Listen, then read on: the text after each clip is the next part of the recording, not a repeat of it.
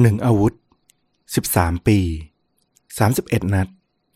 เจ็ดผู้บาดเจ็บ และสามผู้เสียชีวิต นี่คือเรื่องราวน่าเหลือเชื่อของปืนกระบอกหนึ่ง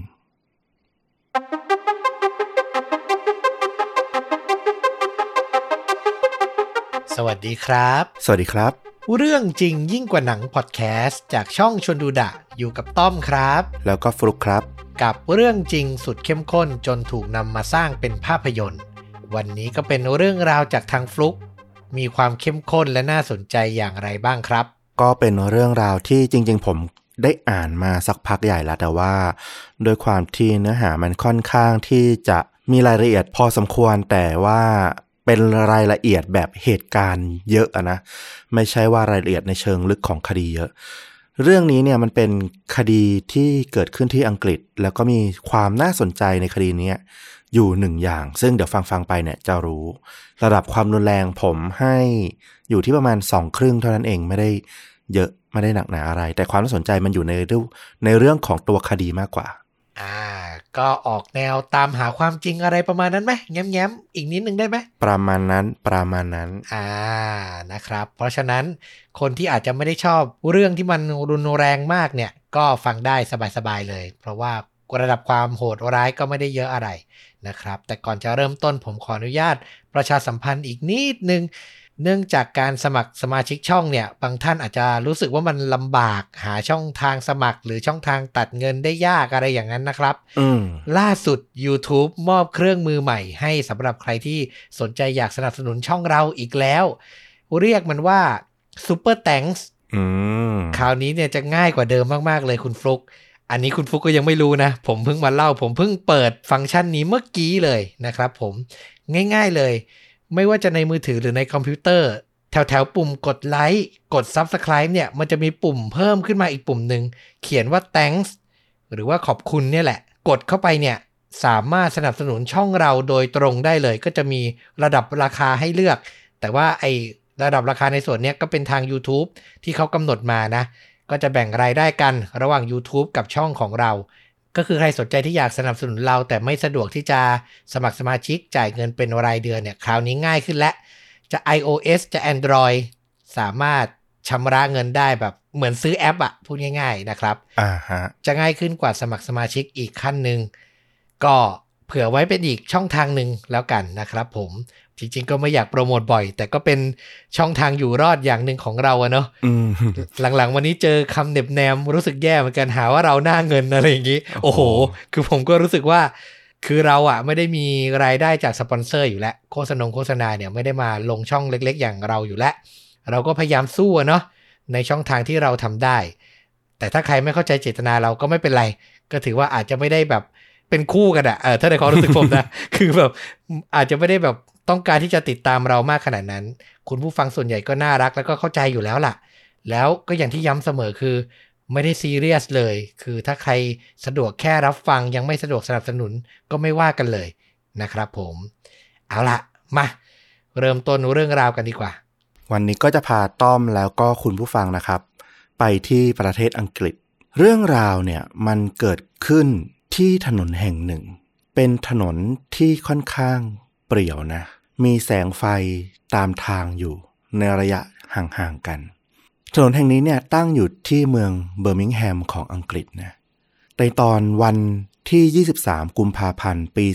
2003 เวลาราวๆประมาณตีสามชายคนหนึ่งเนี่ยเดินผ่านถนนที่ว่างเปล่านี้ เข้าไปในย่านชุมชน ซึ่งตอนนั้นเนี่ยเวลาประมาณตีสามเนี่ยเป็นช่วงเวลาที่พวกไนท์คลับ พวกผับต่างๆเนี่ยกำลังจะออกไปด้วยคนที่กำลังทยอยกลับบ้านนะนะชายคนดังกล่าวเนี่ยก็เดินตรงมาที่หน้าไนท์คลับแห่งหนึ่ง ตรงทางเข้าเนี่ยก็มีกาดยืนมีคนที่กำลังออกมายืนคุยกับเพื่อนสูบุรีกำลังจะกลับบ้าน ยืนกันอยู่เป็นกลุ่มใหญ่เลย ชายปริศนาคนนี้เนี่ย ชักปืนขึ้นมาแล้วก็ยิงใส่ในฝูงชนนั้นนะทันทีสองนัดติด โอ้โห พวกคนก็แตกตื่นวิ่งหนีตายกันนะ กาดที่อยู่ด้านหน้าเนี่ย ไม่ถูกกระสุนแม้ว่าจะอยู่ใกล้สุด มันเลยผ่านไป ไปโดนนักท่องเที่ยว หญิงสาวผิวดำคู่หนึ่งซึ่งเป็นเพื่อนกันมาเที่ยวด้วยกัน ชื่อว่าชาลีแล้วก็เลดิเซีย ทั้งคู่เนี่ยกำลังยืนคุยอยู่หน้าผับ แล้วก็ถูกกระสุนปริศนาเนี่ย ยิงดับคาที่ตรงนั้นเลย ในช่วงปีประมาณ 2000 ต้นๆเนี่ยที่อังกฤษเนี่ยต้องบอกว่าคดีอาชญากรรมที่เกิดจากการใช้อาวุธปืน มันถูกเปลี่ยนฐานะจากเมื่อก่อนเนี่ยคนร้ายเอามาใช้เป็นอาวุธเพื่อข่มขู่ เอามาปล้นมาลักทรัพย์ มาข่มขู่เป็นหลัก แต่หลังจากปี 2000 เนี่ยมันถูกเอามาใช้ในการปล้นข่มขู่รวมถึง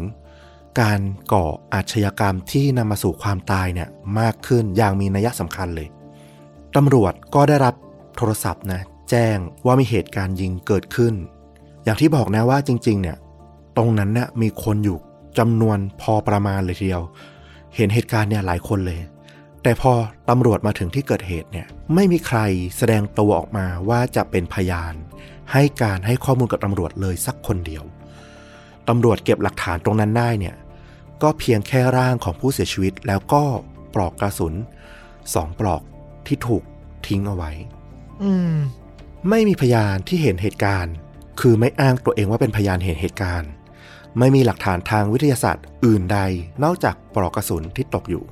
ตรงนั้นเนี่ยไม่มีกล้องวงจรปิด แล้วก็โทรศัพท์ที่แจ้งความไปนั่นน่ะก็ไม่มีใครอ้างตัวว่าคือผู้แจ้ง ที่สำคัญที่สุดอย่างที่บอกไปก็คือ การยิงครั้งนี้เนี่ยเหมือนเป็นการยิงที่มีเป้าประสงค์ที่จะสังหารหรือทำร้ายใครสักคน แต่ปรากฏว่า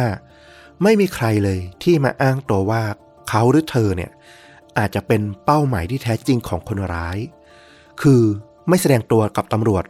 ไม่ต้องการให้ตำรวจมาคุ้มกัน อะไรแบบนั้นนะคือมันกลายเป็นว่าเป็นคดีที่แบบ เหมือนไม่มีใครอยากเกี่ยวข้อง ไม่มีใครอยากรู้เห็น คนที่รู้ว่ามันเกิดอะไรขึ้นจริง ๆอะอาจจะมีแค่คนเดียวเลยก็คือ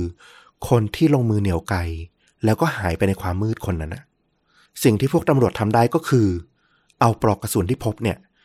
ไปตรวจหาอัตลักษณ์ของอาวุธที่มันยิงออกมา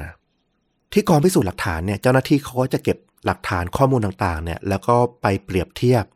ดูอัตลักษณ์ของปืนแต่ละกระบอก เพื่อแยกว่า ไอ้ปืนแต่ละกระบอกของรุ่นเดียวกันที่ผลิตล็อตเดียวกันเนี่ย มีความแตกต่างกันอย่างไรบ้าง ปืนแต่ละกระบอกก็จะสร้างรอยขีดข่วนที่เกิดขึ้นบนปลอกกระสุนแล้วก็ตัวกระสุนเนี่ยเวลาที่มันยิงออกไปเนี่ย จะมีร่องรอยแตกต่างกันเหมือนกับลายนิ้วมือของมนุษย์นี่แหละ ที่สามารถแยกแยะบุคคลได้ ตัวปืนก็เหมือนกัน ตัวกระสุนเนี่ยสามารถดูร่องรอยแล้วก็แยกชนิด แยกกระบอกของปืนที่มันยิงออกมาได้ ในคดีที่มีการใช้อาวุธปืนเนี่ยส่วนใหญ่เนี่ยก็จะสามารถสืบย้อนหาเส้นทางของปืนแต่ละกระบอกได้ด้วยวิธีนี้แหละ โดยการระบุว่า ปืนกระบอกไหน เคยถูกเอาไปใช้ยิงที่ไหนได้บ้าง ซึ่งต้องบอกว่าสิ่งที่มันเกิดขึ้นอย่างนี้เนี่ยให้ตำรวจสามารถสืบหาร่องรอยได้เนี่ย ก็เพราะว่ามันเป็นผลพลอยได้จากความสูญเสียครั้งใหญ่ของสหราชอาณาจักรนะ ซึ่งคดีเนี้ยที่มันทำให้เกิดผลตามมาเนี่ย นั่นก็คือคดีกราดยิงที่โรงเรียนในเมืองดันเบรน ซึ่งต้อมเคยเล่าไปให้ฟังครั้งหนึ่งแล้วที่เกิดขึ้นในปี 1996 ซึ่งตอนนั้นเนี่ยมันเป็นคดีใหญ่ ที่ทำให้รัฐบาลเนี่ยออกมาจริงจัง แล้วก็ควบคุมอาวุธปืนอย่างมาก พอมีความจริงจังก็มีการออกนโยบายที่สามารถให้ตำรวจเนี่ยตรวจสอบประวัติปืนแต่ละกระบอกที่มีการส่งต่อ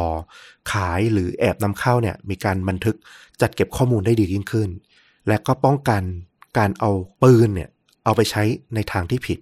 ซึ่งเราบอกว่าปืนส่วนใหญ่ในสหราชอาณาจักรในอังกฤษเนี่ยครึ่งหนึ่งเนี่ยได้รับมอบอย่างถูกกฎหมาย ไม่ว่าจะซื้อปืนเก่า จากสงครามโลก ซึ่งส่วนใหญ่เนี่ยก็จะมีการดัดแปลงให้มันยิงไม่ได้แล้ว แต่คนที่มีความรู้เรื่องปืนเนี่ย บางทีก็จะเอาไปแก้แล้วก็กลับมาใช้งานได้ใหม่ ก็มีเหมือนกัน รวมถึงพวกปืนที่ประดิษฐ์เองสั่งซื้อของจากออนไลน์มาเป็นอะไร เอามาประกอบเอง ก็มี นอกจากนั้นก็ยังมีปืนที่ลักลอบนำเข้าจากต่างประเทศ อันนี้ก็คือผิดกฎหมายแน่นอนอยู่แล้ว นี่ก็จะเป็นปัญหาหลักๆ ของปืนในประเทศอังกฤษ หลังจากที่ตำรวจส่งปลอกกระสุนปืนเนี่ยไปที่กองพิสูจน์หลักฐาน หลายวันถัดมา รายงานสรุปก็ส่งกลับมาที่สถานีตำรวจของเบอร์มิงแฮม ระบุว่าปืนที่ถูกใช้เป็นอาวุธเนี่ย เป็นปืนพกกึ่งอัตโนมัติ CZ75 สีดำเป็นปืนที่ผลิตในเช็กโกสโลวาเกีย ตั้งแต่ปี 1975 อัตลักษณ์ของมันเนี่ย พอเอาไปเทียบกับ คลังข้อมูลปืนที่ตำรวจมีอยู่เนี่ย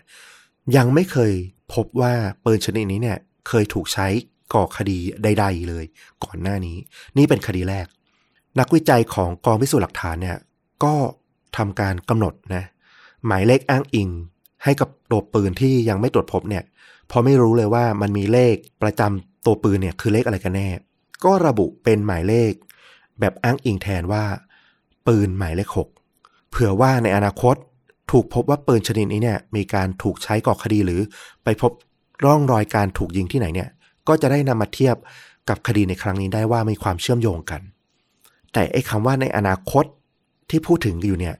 มันห่างออกไปแค่หนึ่งเดือนเท่านั้นเอง 24 มีนาคมปี 2003 ช่วงเวลาประมาณบ่ายสามที่เบอร์มิงแฮมเมืองเดิมเลย ก็เป็นช่วงเวลาที่คนออกมาใช้ชีวิตตามปกติเลย ปรากฏว่าชายชะกันลึกลับสามคน ถูกชาวบ้านพบเห็นนะว่าเดินเข้ามาในย่านชุมชน เหมือนกำลังสะกดรอยตามใครสักคนอยู่ จากนั้นพวกกลุ่มผู้ชายเนี่ยก็เริ่มวิ่ง เป้าหมายเนี่ยของพวกกลุ่มชายชะกันเนี่ยไหวตัวทัน วิ่งออกตัวหนีแล้วก็ไปขึ้นรถขับรถหนีออกไปชายสามคนเนี่ยวิ่งตามแล้วก็ไปขึ้นรถที่จอดรอ เกิดการขับขี่ไล่ล่ากันไปตามท้องถนน ซึ่งระหว่างที่ขับแข่งไล่ล่า หนึ่งในสามของผู้ชายที่อยู่ในรถคันหลังเนี่ย ก็ยิงปืนใส่รถคันข้างหน้า ยิงไปตลอดทางเลยตำรวจเนี่ยมาลงพื้นที่ในภายหลัง พบว่ามีกระสุนเนี่ยถูกยิงปลิวว่อนฝังไปตามอาคารต่างๆ ในบริเวณใกล้เคียงเนี่ย ถึงเจ็ดนัดด้วยกัน โชคดีที่ไม่มีใครโดนลูกหลงเลย แต่น่าสนใจอีกแล้วว่า เป็นอีกครั้งเหมือนกันที่ไม่มีชาวบ้าน ไม่มีพยานคนไหน อ้างตัวว่าเห็น รูปลักษณ์ หรือใบหน้า หรือท่าทางของกลุ่มชายชะกันแบบลงรายละเอียดได้เลยแม้แต่คนเดียว เหมือนกับว่าคนที่เห็นถ้าจะไม่ทราบจริง ๆ เนี่ยก็อาจจะเป็นไปได้ หรือบางที พวกเขาอาจจะหวาดกลัว ถ้าจะต้องมาให้ปากคำกับตำรวจ กลัวว่าตัวเองจะเดือดร้อนไปด้วย เหมือนรู้หรือเปล่าว่า กลุ่มแก๊งไหนที่เป็นคนลงมือ นั่นน่ะสิ มันมีความน่ากลัวอยู่เพราะมันสองครั้งแล้ว มันเป็นไปได้ยากมากที่จะไม่มีใครมาให้ปากคำมาเป็นพยานเลยอะ่ะ ถูกต้อง ในคดีครั้งที่สองเนี้ย สิ่งหนึ่งที่ตำรวจทราบ ก็คือกระสุนที่ถูกพบเนี่ย ถูกยิงฝังไปตามผนังอาคารต่างๆ เนี่ย พอนำไปตรวจแล้ว ปรากฏว่ามันมาจากปืนหมายเลขหกปืนกระบอกเดียวจากคดีแรก 12 สัปดาห์ถัดมาวันที่ 13 มิถุนายนปี 2003 ช่วงเวลาประมาณ5ทุ่มครึ่ง อีกย่านหนึ่งของเบอร์มิงแฮมมีชายคนหนึ่งเขาออกจากบ้านมากำลังจะไปขึ้นรถ เหมือนจะออกไปเที่ยวกลางคืนไปข้างนอกอย่างเงี้ยขณะที่กำลังเข้านั่งในรถละ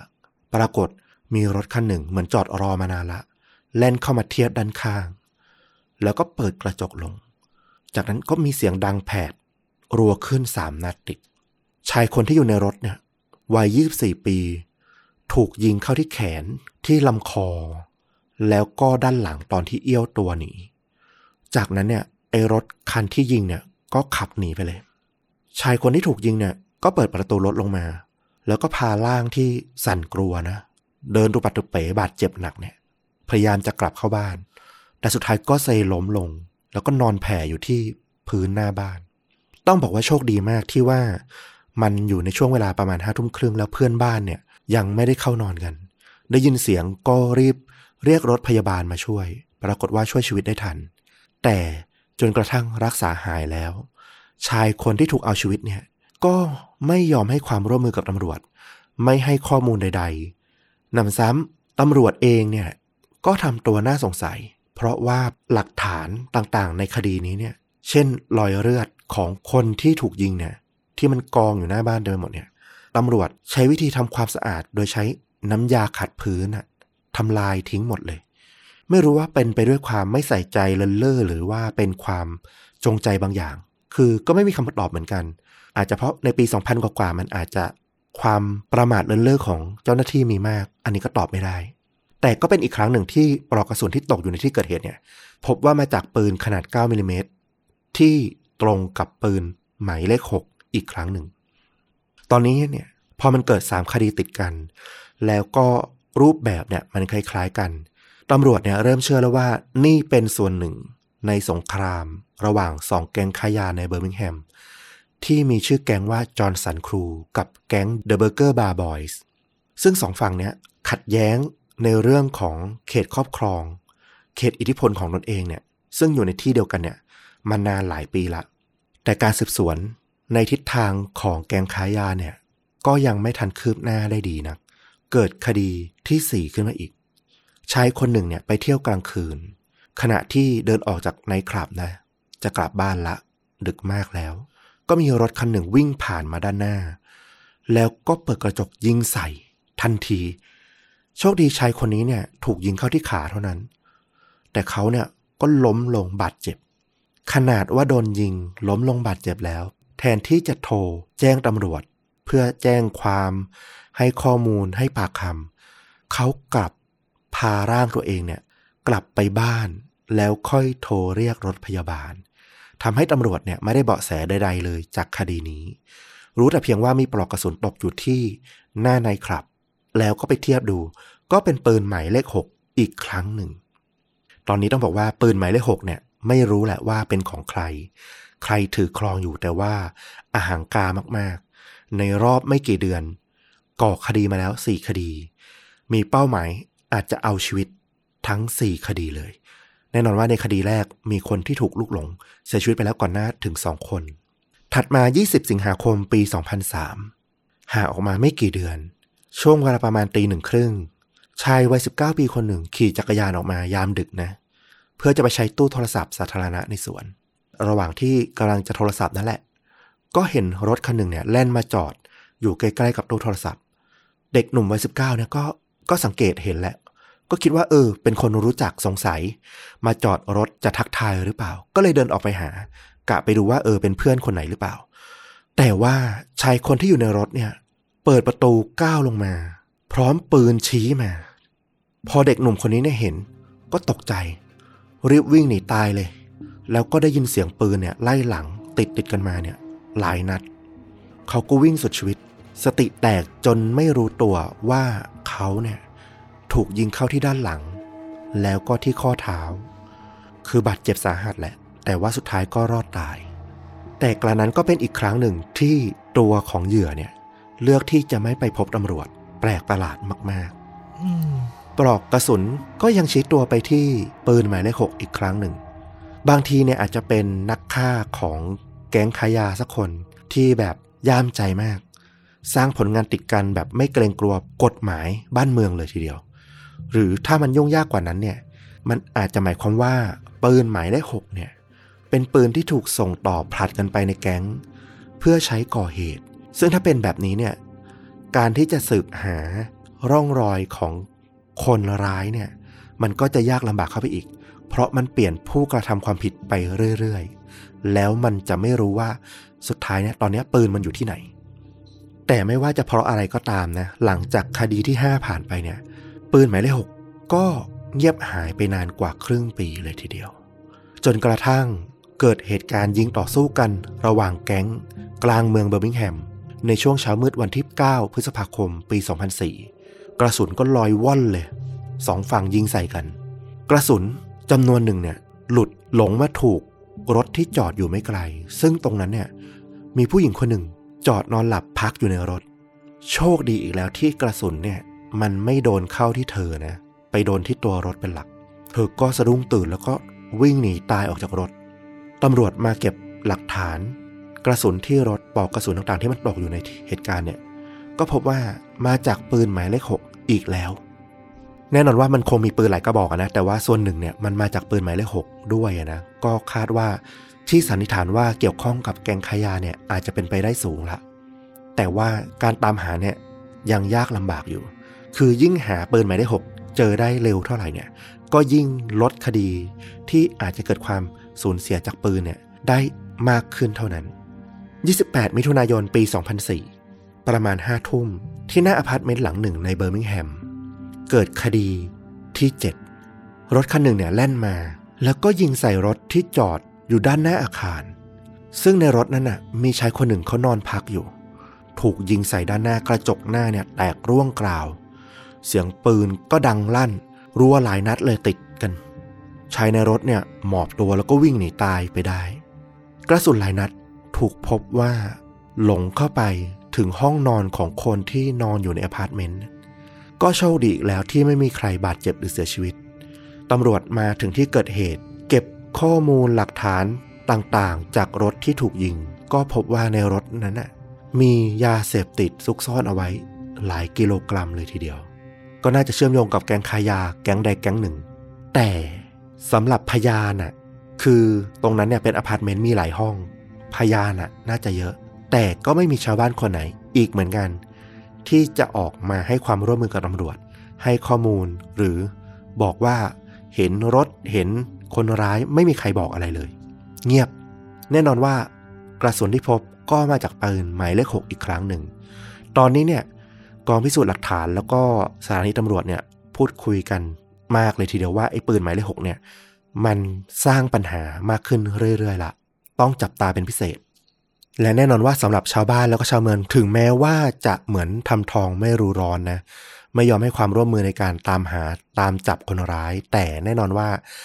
รู้ว่ามีปืนที่ผิดกฎหมายและถูกใช้อย่างอุกอาจกลางเมืองเนี่ยถึง7คดี8คดีเนี่ย แน่นอนว่าทุกคนต้องอยู่ในความหวาดกลัวอยู่ละ แล้วคดีที่8ก็มาถึง2ตุลาคมปี2004ช่วงเวลากลางดึกเหมือนเดิม รถสองคัน เร่งเครื่องมาบนท้องถนนกลางเมืองเบอร์บิงแฮม เหมือนวิ่งแข่งรถกัน ขับแข่งกัน แข่งกันอยู่ๆ รถคันหลังก็ชักปืนออกมาแล้วก็ยิงใส่รถคันหน้าแบบไม่ยั้งเลย กระสุนห้านัดเนี่ย เข้าที่ลำตัวรถคันหน้าทั้งหมด แต่ว่าตรงนั้นเนี่ยก็เห็นแค่ภาพจากกล้องวงจรปิดที่บันทึกเหตุการณ์เอาไว้เท่านั้นตำรวจไม่สามารถค้นหาพบได้เลยว่า ทั้งรถคันที่ขับหนี รถที่ยิงไล่เนี่ย มันเป็นรถของใครกันแน่ สืบหาไม่เจอเลย ก็เป็นอีกครั้งหนึ่งที่ล้มเหลวในการที่จะตามหาคนร้าย แต่ปลอกกระสุนที่ตกอยู่ก็ตอบโจทย์อยู่ดีว่า มันยังเกี่ยวข้องกับปืนหมายเลขหกอยู่ 20 พฤศจิกายน ปี 2004 ประมาณตีสามครึ่ง มีเกิดเหตุชุลมุนที่หน้าในคลับแห่งหนึ่ง มีกลุ่มชายชะกันกลุ่มหนึ่งเนี่ย เหมือนเขาจะมาเที่ยวกลางคืนนั่นแหละ แต่ปรากฏว่ากาดของในคลับเนี่ย น่าจะตรวจเจออะไรบางอย่างที่แบบอันตรายก็เลยพยายามขวางไม่ให้เข้า กาดคนหนึ่งในกลุ่ม กาดของในคลับเนี่ยมีชื่อว่าอิซากเขาก็เป็นคนที่พยายามเจรจาเกลี้ยกล่อมนะบอกว่า เขาไม่ได้จริง ๆ กลับไปเถอะ คนแปลกหน้ากลุ่มนั้นเนี่ย ก็เหมือนจะยอมเข้าใจนะ คุยกันอยู่สักพักยึดยื้อกันมีการตะลุมบอล แต่สุดท้ายก็ยอมถอยกลับไปอีซักเนี่ยก็พยายามให้มันจบสวยที่สุดแหละ คือเขาไม่อยากมีปัญหา เพราะว่าเขาเนี่ยเพิ่งมีลูกเล็กๆ อยู่ที่บ้านกับภรรยา เขาก็อยากจะกลับบ้านอย่างปลอดภัยไม่บาดเจ็บไม่ต้องไปสถานีตำรวจ ไปแจ้งความอะไร ให้เสียเวลาเวลา ระหว่างที่อิซักเนี่ยกำลังเดินกลับมาทำงานต่อที่ประตูไนท์คลับเนี่ย กลุ่มชายที่เหมือนจะเดินจากไปแล้วเนี่ย เดินกลับมาตามหลังอิซักมา แล้วก็ชักปืนขึ้นยิงที่ด้านหลังของอิซัก ในระยะกระชันชิด อิซักล้มลงสิ้นใจตรงนั้น จากการตรวจสอบร่างของเขาเนี่ยพบว่ามีบาดแผลถูกยิงถึง 5 นัดเลยทีเดียว ทั้งหมดมาจากปืนหมายเลข 6 อีกครั้งหนึ่ง รอบนี้เนี่ยที่หน้าในคลับ มันมีกล้องวงจรปิดอยู่ ก็เห็นเหตุการณ์ทั้งหมดเลย ทั้งตอนที่มีการคลุกนัวตะลุมบอลมีการยึดยื้อกันจนถึงกระทั่งอิซักถูกยิง แต่ด้วยคุณภาพของกล้องอะแล้วก็ช่วงเวลากลางคืน มันมองเห็นใบหน้าของ คนร้ายเนี่ยไม่ชัดเลย ไม่สามารถระบุตัวตนได้ ผ่านไป 9 คดีแล้ว ในที่สุดก็มีคนเสียชีวิตเพิ่มอีกหนึ่งศพจนได้ มันเยอะเกินไปแล้วนะเนี่ย โอ้โห คือตอนแรกจะมองว่ามันเป็นเหตุบังเอิญหรือเป็นปัจจัยที่ยังไม่ดีพอในการสืบสวน แต่ไปไปมาๆเริ่มคิดแล้วว่าจริงจังกันหรือเปล่าเนี่ย อืม ใช่ และตำรวจเองก็รู้นะว่าแรงกดดันจากสังคม จากทั้งประเทศเลยดีกว่า เพราะว่าคนก็เริ่มจับตามองว่ามันเกิดอะไรขึ้นที่เบอร์มิงแฮมนะในที่สุดตำรวจท้องถิ่นแล้วก็ตำรวจจากทางส่วนกลางเนี่ยก็รวมกำลังกัน เข้าสลายแก๊งค้ายาจอร์นสันครูที่เชื่อว่าเป็นกลุ่มที่ก่อเหตุเป็นหลักเนี่ยได้สำเร็จ แต่แม้ว่าจะจับสมาชิกของแก๊งได้กี่คนต่อกี่คนก็ตามนำไปพิจารณาคดีขึ้นศาลสำเร็จกี่คดีก็ตาม อย่างไรก็ไม่พบปืนหมายเลขหกเลย จากในแก๊งจอร์นสันครู เหมือนกับว่าปืนหมายเลขหกอยู่ดีๆ มันก็หายจากโลกนี้ไปเฉยๆ ไม่มีใครได้พบเห็นได้ยินข่าว ไม่เจอเบาะแส ไม่มีการถูกพบปลอกกระสุน หรือการใช้ปืนกระบอกนี้อีกเลย จนกระทั่ง 8 เดือนให้หลัง อยู่ๆ มันก็ปรากฏตัวขึ้นอีกครั้งหนึ่งในวันที่ 23 กรกฎาคมปี 2005 ตอนนั้นเนี่ยเป็นเวลาประมาณตีหนึ่งชายคนหนึ่งชื่อว่าแอนดรูฮันลีย์เขาไปยืนต่อคิว รอเข้าในคลับแห่งหนึ่ง ในเบอร์มิงแฮมอยู่ ระหว่างที่ต่อคิวรอเข้าอยู่ เขาก็ไปสบตาเข้ากับชายอีกคนหนึ่งที่เขาคุ้นหน้า แล้วดวงตาของแอนดรูก็เบิกโพลงเลย เขารีบวิ่งออกจากแถวแล้วก็หนีตายไปตามท้องถนน ซึ่งมันเปลี่ยวมากในเวลานั้น ชายปริศนาคนนั้นน่ะก็วิ่งไล่ตามแอนดรูเนี่ยวิ่งหนีสักพักหนึ่ง ก็ขาล้า แล้วก็พลาดเขาล้มกลิ้งไปตามถนน พอจะยันตัวเองขึ้นวิ่งอีกครั้งเนี่ย เงยหน้าขึ้นมา ปากกระบอกปืนก็มาจ่ออยู่ที่หน้าเขาแล้ว ตอนนี้สายตาของเหยื่อแล้วก็ผู้ล่าเนี่ย จับจ้องกันผ่านเงามืดนะแอนดรูที่คุกเข่าอยู่ก็ยกมือขึ้นเหนือหัว เพื่อมุงบอกว่าเขายอมแพ้ยอมทุกอย่างแล้ว เขาพยายามอ้อนวอนขอชีวิต มีคนมาเล่าว่าได้ยินเสียงเขาคร่ำครวญเป็นคำสุดท้ายว่า พวกเราเป็นครอบครัวเดียวกัน ไม่ควรจะต้องลงเอยแบบนี้สิ แต่ว่าชายที่ยืนอยู่กับมองลงไปด้วยสายตาที่นิ่งเงียบ จากนั้นก็มีเสียงปืนดังขึ้นสองครั้งติด แอนดรูถูกยิงแสกหน้าอย่างเลือดเย็นถึงสองนัด พ่อของแอนดรูเนี่ยถูกตามมาที่สถานีตำรวจนะ ตอนนั้นเนี่ยเจ้าหน้าที่ตำรวจก็กำลังวุ่นวายอยู่ตำรวจคนหนึ่งชื่อว่าแอนดี้ฮอชเขาเป็นหัวหน้านักสืบเนี่ยเขาก็จำคุณพ่อของแอนดรูได้ดีเลย ปรากฏว่าแอนดรูเนี่ยเคยมีคดีเมื่อประมาณ 3 ปีก่อน เขาเคยถูกยิงที่ขามาแล้วครั้งหนึ่งจำคดีก่อนหน้านี้ได้ไหม ที่เราเล่าว่ามีคนถูกยิงที่ขาที่หน้าในคลับ นั่นก็คือแอนดรูนั่นเอง ครั้งนั้นเนี่ยพ่อของเขาเนี่ยเคยมาโวยวายครั้งหนึ่งแล้วว่าทำไมตำรวจไม่ตามหาอะไรเลย แต่รอบนี้เนี่ยลูกชายของเขาเสียชีวิตแล้วเขามาด้วยความโกรธแล้วก็แค้นมากกว่าเดิมอีก แต่ที่น่าประหลาดมากๆอีกครั้งหนึ่งก็คือ นึกถึงหัวใจของคนเป็นพ่อที่เพิ่งสูญเสียลูกไปนะเขากลับบอกกับแอนดี้ฮอชหัวหน้าตำรวจเนี่ยว่า ผมน่ะรู้ดีเลยว่า ใครเป็นคนยิงลูกชายผม แต่ผมบอกคุณไม่ได้ ผมไม่ได้คิดจะโกหกคุณนะ แต่ผมให้ชื่อคนร้ายคนนี้ไม่ได้จริงๆ มันเป็นหน้าที่ของพวกคุณที่จะต้องหาว่าใครฆ่าลูกชายผม และถ้าคุณหาคนร้ายไม่ได้ ผมจะฟ้องพวกคุณทุกคนเลย ดูแปลกประหลาดมากใช่ไหมสุดๆอะประหลาดมากๆ ก็ต้องบอกว่าเราไม่รู้หรอกว่า แก๊งจอร์สันครู ถูกสลายไปแล้ว แล้วกลุ่มอำนาจหรือกลุ่มอิทธิพลหรือนักฆ่าคนนั้นน่ะเขาอยู่ใกล้ชิดกับชาวบ้านขนาดไหนถึง ไม่มีใครกล้าที่จะออกมาให้ข้อมูลกับตำรวจ หรือมาบอกเลยว่าคนร้ายคนนั้นคือใคร ในที่สุดตำรวจก็สามารถจับกลุ่มชายคนหนึ่งได้ ซึ่งต่อมาเขาสารภาพผิดนะ ว่าเป็นคนที่ลงมือสังหารแอนดรูจริง ๆ เขาเป็นชาวรอนดอนไม่ได้อยู่ที่เบอร์มิงแฮม เขาสารภาพผิดแล้วก็ได้รับโทษฐานฆาตกรรม แต่ว่าจนแล้วจนรอด ก็ไม่รู้ว่าจับถูกตัวหรือเปล่านะ แต่จนแล้วจนรอด เขาก็ไม่สามารถบอกได้อยู่ดีว่า แล้วปืนหมายเลขหกที่เชื่อว่าถูกใช้ก่อเหตุอีกครั้งเนี่ย ซึ่งเขาควรจะรู้ใช่ไหมเป็นคนที่ใช้คนสุดท้ายเนี่ย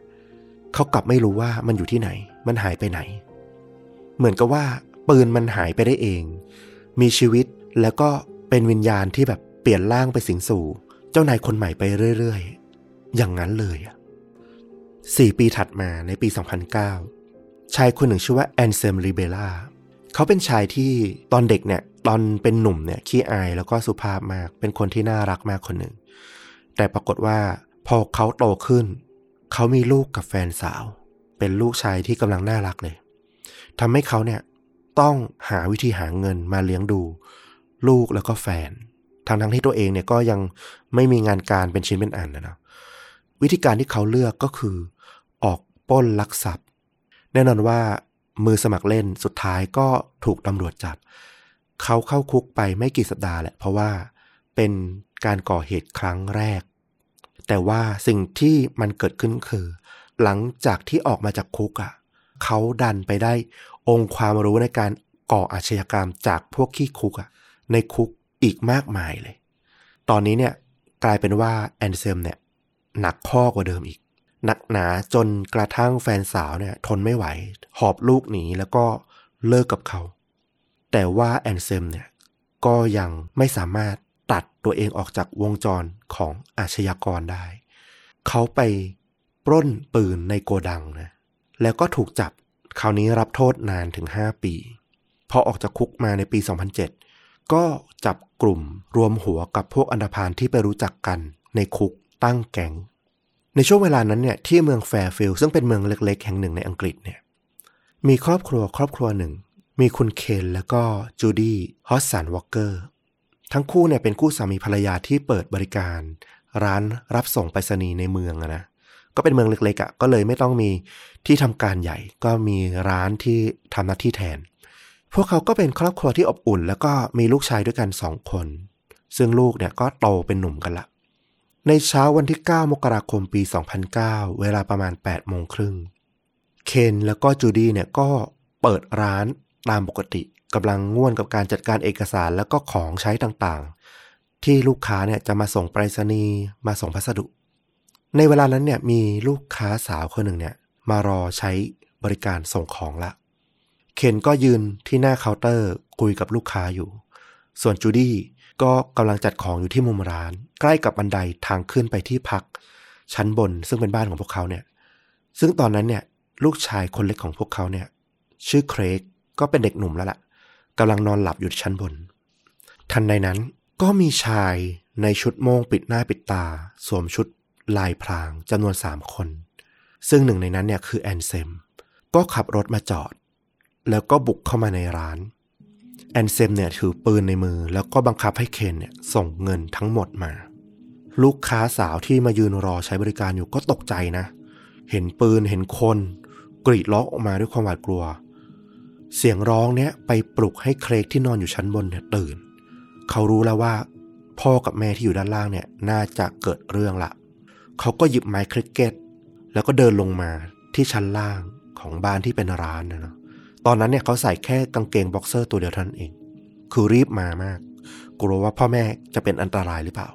เขาเดินลงมาจนถึงชั้นล่างตรงปากประตูเนี่ย เขาก็เห็นแม่ของเขาเนี่ยกำลังโวยวายปาข้าวของใส่พวกโจรอยู่ เหมือนกำลังทะเลาะเบาะแว้งกัน เครกก็รีบไปดึงตัวคุณแม่ของเขาเนี่ยกลับเข้ามาข้างในประตู แล้วเขาก็ถือไม้คิกเก็ตเนี่ยพุ่งสวนออกไป ไปสู้กับพวกโจรเพื่อช่วยพ่อของเขาเนี่ย ซึ่งตอนนี้เนี่ยอยู่กลางร้านกับพวกโจรแอนเซมเนี่ยถูกฟาดถูกตี เขาถือปืนอยู่ก็ยิงใส่เครก จนเครกเนี่ยล้มลง เครกก็ตกใจรีบไถตัวหนีนะหลบไปที่หลังชั้นวางสินค้าในร้าน คุณเคนที่เป็นพ่อเนี่ย เห็นเครกที่เป็นลูกชายถูกยิงเข้าเนี่ย ก็โกรธจัดเลยว่าทำกับลูกของเขาได้ยังไง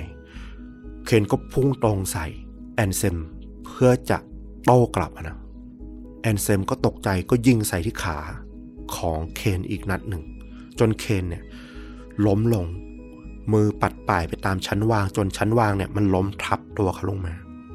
ตอนนั้นเนี่ยพวกโจรคนอื่นก็พยายามที่จะเข้าทำร้ายเครกกับเคนอีกนะ ด้วยความโมโหว่าว่าแบบทำไมไม่ยอมดีๆ แต่สุดท้ายพอเห็นแล้วว่าเหตุการณ์มันบานปลายไปเยอะละ มีคนถูกยิงสองคนละ โจรคนหนึ่งก็เลยรีบเรียกเพื่อน บอกว่า เพนนี้ก่อนก่อนเถอะ จูดี้ก็กรีดร้องออกมาเลยพอโจรออกไปละ เสียงเธอเนี่ยหวาดกลัวที่สุดในชีวิตเลย เพราะว่าชายที่เธอรักมากที่สุดในชีวิตสองคนเนี่ยกำลังนอนอยู่ที่พื้น โดยไม่รู้ว่าเป็นอย่างไรบ้าง มีเสียงปืนสองนัด เคนอะรู้ว่าลูกตัวเองอะได้รับบาดเจ็บ เขาเองก็ได้รับบาดเจ็บ เขาปวดที่ขามาก แต่ตอนนั้นเนี่ยห่วงลูกชายมากกว่า เขาก็พยายาม ออกจากชั้นวางที่มันล้มทับตัวเองลงมานะคลานออกไป จนไปสัมผัสถึงตัวเครกได้นะเครกนอนอยู่ที่มุมร้าน แต่ปรากฏว่าเครกเนี่ยเขามีบาดแผลถูกยิงที่บริเวณหน้าอก แน่นิ่งแล้วก็ไม่เคยได้ลืมตามามองพ่อกับแม่ของเขาอีกเลย กระสุนเนี่ยมันตัดเข้าที่ปอดแล้วก็หัวใจของเครก จนทะลุออกไปที่ด้านหลังของเขาเลยนะ คือรุนแรงมาก ในที่สุดตำรวจก็มาตรวจสอบสถานที่แล้วก็พบปลอกกระสุนตกอยู่ในซอกหนึ่งของสินค้า แล้วมันก็บ่งบอกได้ว่า เป็นปืนหมายเลข 6 อีกครั้งหนึ่ง ตอนนี้เนี่ยปืนนี้มาตกอยู่ในมือของแอนเซมแล้วตำรวจก็ตามจับแก๊งคนร้ายนี้ได้นะ รวมถึงแอนเซมด้วย เพราะว่ากล้องวงจรปิดเนี่ยทั้งในร้านทั้งนอกร้านเนี่ยสามารถจับภาพได้ จับภาพรถ จับภาพ ของกลุ่มคนได้แม้จะไม่เห็นหน้าตาชัดเจนก็ตาม แต่ป้ายทะเบียนรถเนี่ยก็ช่วยให้สืบหาได้อย่างรวดเร็วแอนเซมถูกตั้งข้อหาปล้นและฆาตกรรม ได้รับโทษจำคุก 34 ปี แต่ว่าอย่างไรก็ตามแอนเซมก็ไม่เคยให้ข้อมูลได้ว่า แล้วปืนหมายเลขหกมันไปอยู่ที่ไหน จนทุกวันนี้ปืนหมายเลขหกก็ยังเป็นตำนานของกองพิสูจน์หลักฐาน ที่ยังคงหายสาบสูญแล้วก็ไม่รู้ว่าจริง ๆ แล้ว มันหน้าตายังไงกันแน่ มันมีตัวตนอยู่จริง ๆ หรือเปล่า ถ้ามันมีอยู่จริง เมื่อไหร่ที่มันจะกลับมาออกอารวาสอีกครั้ง ไม่มีใครตอบได้เลย นี่ก็เป็นเรื่องราวที่น่าสนใจที่มันเกิดขึ้น จริง ๆ มันเป็นเรื่องราวที่สะท้อนถึงวงจรชีวิตของปืนกระบอกหนึ่งนะเมื่อมันเข้ามาในสังคมของอังกฤษ ซึ่งเป็นสังคมตัวอย่างที่เรากำลังพูดถึงอยู่เนี่ย มันถูกส่งต่อ และ นำไปใช้ก่ออาชญากรรมและความเสียหายได้ร้ายแรงมากมายมหาศาลขนาดไหน ซึ่งเรื่องนี้เนี่ยนะโอ้โหเป็นประเด็นที่น่าถกเถียงและพูดถึงมาก BBC ก็ทำสารคดีเรื่องนี้ออกมานะ แล้วก็ได้รับการพูดถึงอย่างกว้างขวางเลยทีเดียว จริง ๆ จะมองว่ามันเป็นอาวุธอาถรรพ์ก็ได้ แต่ถ้าฟังเรื่องราวทั้งหมดมันก็คือ วงจรอาชญากรรมมาแหละอืมที่ส่งต่อกันไปมา ติดอยู่นิดเดียวแค่ ไอ้ตรงที่มันเกิดสี่ห้าครั้งแรก ๆ แล้ว เหมือนชาวบ้านจะรู้ว่าใครอะเป็นต้นฉบับเป็นต้นกำเนิด เป็นคนใช้งานปืนกระบอกเนี้ยแรก ๆ แต่ไม่มีใครพูดถึงเนี่ยสิอืมไม่มีใครกล้ามาให้การอะโอ้อันเนี้ย น่าสงสัยมากว่ามันอาจจะเกี่ยวกับคนมีสี หรือผู้ใช้กฎหมายเองหรือเปล่า เออ คือมันคิดไปได้แค่ทางนั้นเลยนะอืมคิดทางอื่นไม่ออกเลยอะ่ะ ไม่งั้นทำไมคนถึงจะต้องหวาดกลัวกันด้วยอะนะใช่จริง ๆ เราก็คิดไปทางนั้นเหมือนกัน โดยเฉพาะคำพูดของคุณพ่อของแอนดรูที่พูดว่า ผมรู้ว่าใครเป็นคนยิง แต่ผมบอกคุณไม่ได้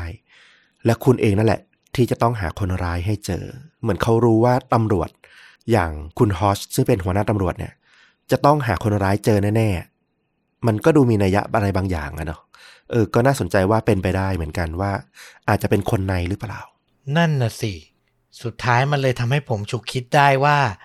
จริง ๆ แล้วอะ คนที่อยู่ในเหตุการณ์นั้นจริง ๆ ผมก็ไม่เคยตกอยู่ในสถานการณ์นั้น หมายถึงว่าการเป็นชาวบ้านธรรมดาธรรมดาที่อาจจะต้องลุกขึ้นมา ต่อสู้กับระบบหรือเจ้าหน้าที่ผู้มีอำนาจรัฐบางอย่างอะอืมเออ ก็แอบถามตัวเองอยู่เหมือนกันว่าถ้าถึงตรงนั้นจริง ๆ จะกล้าไหม คือพูดมันพูดง่ายอะ่ะ เราพูดได้ โอ้ เราควรจะแบบรวบรวมความกล้านะ ต้องเปิดโปงมันไม่งั้น มันก็ไม่มีทางออกอื่นที่จะดีกว่านี้ แต่ถึงเวลาจริง ๆ อะ มันไม่ง่ายขนาดนั้นไงคนที่ต้องต่อสู้กับอำนาจรัฐอะอะอันนี้ถ้าในเคสว่าปืนกระบอกนั้นมันเริ่มต้นจากเจ้าหน้าที่จริง ๆอะนะเออ มันก็เป็นคำถามเหมือนกันว่า ถ้ามันเกิดขึ้น ซึ่งในบ้านเมืองเราก็ต้องยอมรับว่ามันก็มีเคสประมาณนี้เกิดขึ้นหลายครั้งแล้วอะ่ะ สุดท้ายแล้วมันจะต้องทำอย่างไรอะ่ะ มันก็จะต้องไปทางไหน สื่อมวลชน คือต้องทำให้มันเป็นข่าวดังขึ้นมาให้ได้ถึงจะรอดอะ่ะ แล้วคนที่เขาอยู่ในมุมอับอยู่ในส่วนที่สื่ออาจจะให้ความสนใจไปไม่ถึง แต่เขาเผชิญเหตุการณ์พวกนี้อยู่อะ โอ้โห เข้าใจหัวจิตหัวใจเขาเหมือนกันเนาะเวลาคนที่พูดว่าไม่มีทางเลือกอะ่ะ มันก็ไม่มีทางเลือกจริง ๆ สุดท้ายแล้ว นี่แหละมันเลยเป็นความสำคัญที่ว่าเราทุกคนน่ะที่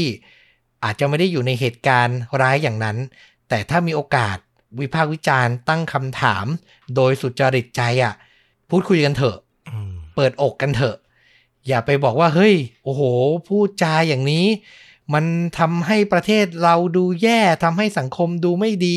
เรื่องดีๆทำไมไม่พูดล่ะ ผมว่ามันไม่ใช่อะ คือการพูดถึงปัญหาไม่ใช่การไม่รักชาตินะ เออ ถ้าเราถกกันแบบสุจริตใจอะ แล้วก็หาทางแก้ไขร่วมกันอะ ผมว่ามันจะเป็นสิ่งหนึ่งที่ทำให้บ้านเมืองไปได้อืม เหมือนที่หลาย ๆ เคส หลาย ๆ คนเคยบอกว่า อย่ารอให้ปัญหามันมาเกิดกับเรา เพราะว่าถึงวันนั้นน่ะ มันอาจจะสายเกินแก้ อาจจะไม่มีใครช่วยเหลือเราแล้วก็ได้อะเอเออออันเนี้ยเรื่องจริงเลย คนละไม้คนละมือครับ เป็นสิ่งที่ดีที่สุด แล้วก็สำหรับหนังเนอะอย่างที่พูดไปเมื่อกี้นิดหนึ่งแล้วว่ามันเป็นสารคดีที่ถูกทำขึ้นมานะจากการสืบสวนสอบสวนของอาผู้สร้างสารคดีเนี่ย เขาก็ติดตามเรื่องนี้แล้วก็ถ่ายทอดออกมาได้น่าสนใจมากๆ เป็นสารคดีของอังกฤษที่ได้รางวัล BAFTA Award ในสายทีวีด้วยนะ เมื่อปี 2019 ชื่อเรื่องว่า Gun Number Six เลย The Story of Britain Deadliest Illegal Firearm ก็คือปืนผิดกฎหมายที่ทำให้เกิดผู้เสียชีวิตมากที่สุดในอังกฤษ ซึ่งเราเนี่ยได้ไปดูหนังตัวเต็มนะมันมีช่อง YouTube เนี่ย เอามาปล่อย เราไม่แน่ใจว่ามันถูกลิขสิทธิ์หรือเปล่า แต่ดูเหมือนน่าจะถูกลิขสิทธิ์นะ อันนี้ไม่แน่ใจจริงๆ ขอสารภาพแต่ได้ไปดูละ ก็ต้องบอกว่าเราว่าคนทำสารคดีเรื่องนี้มีไอเดียในการนำเสนอที่น่าสนใจนะ คือเรื่องราวที่เราเล่าในวันนี้เนี่ย มันก็เป็นส่วนหนึ่งในการบอกเล่าเรื่องราว ความเป็นมาความเป็นไปของปืนกระบอกหนึ่งที่ชื่อว่าปืนหมายเลขหกแต่การนำเสนอของเขาเนี่ย คือสารคดีมันจะมีการจำลองเหตุการณ์นะเนาะเหตุการณ์ต่างๆที่เราเล่าในครั้งนี้เนี่ย กว่า 10 คดีเนี่ยเขาก็ใช้การจำลองเหตุการณ์ด้วยเหมือนกัน แต่ว่าเขาไม่ได้ไปจ้างนักแสดงมืออาชีพอะไรมาเล่นนะเขาไปขอความร่วมมือจากอดีตนักโทษที่เคยถูกคดีเกี่ยวกับการใช้ปืน กลับมาเหมือนทบทวนชีวิตตัวเอง แล้วก็ไปสวมบทของคนร้ายที่ใช้อาวุธปืนก่อคดีในอดีต ซึ่งก็จะมีการสัมภาษณ์ความคิดของ กลุ่มคนกลุ่มนี้ด้วยนะ ซึ่งเขาไม่ได้เป็นคนก่อคดีกันนัมเบอร์ซิกนะ แต่ว่าแค่เคยมีส่วนเกี่ยวข้องกับความรุนแรงอาวุธปืน ว่าเขามีความเกี่ยวข้องกับปืนมาได้ยังไงเกิดขึ้นมายังไงตอนเด็กเป็นยังไง แล้วก็ความรู้สึกของเขาต่ออาวุธปืน เป็นยังไงทำไมเขาถึงตัดสินใจใช้ปืนออกไปสังหารผู้คนอะไรอย่างเงี้ยเราว่าก็น่าสนใจทีเดียว รวมถึงมีการให้นักจิตวิทยาเข้ามาแบบพูดคุยแบบเป็นกลุ่มเออเพื่อไข เปิดปมในจิตใจของตัวอาชญากรฆาตกรกลุ่มนี้ด้วย เราว่าเออวิธีการนำเสนอน่าสนใจดี รวมถึงเรื่องราวของปืนหมายเลขหกเองก็น่าสนใจอยู่ในตัวอยู่แล้วด้วย ใครถ้ามีโอกาสลองไปฝึกภาษากันนิดหนึ่งแล้วกัน ฟังไม่ยากมาก เปิดแคปชั่นซับพอได้ อะลองไปติดตามดูแล้วกัน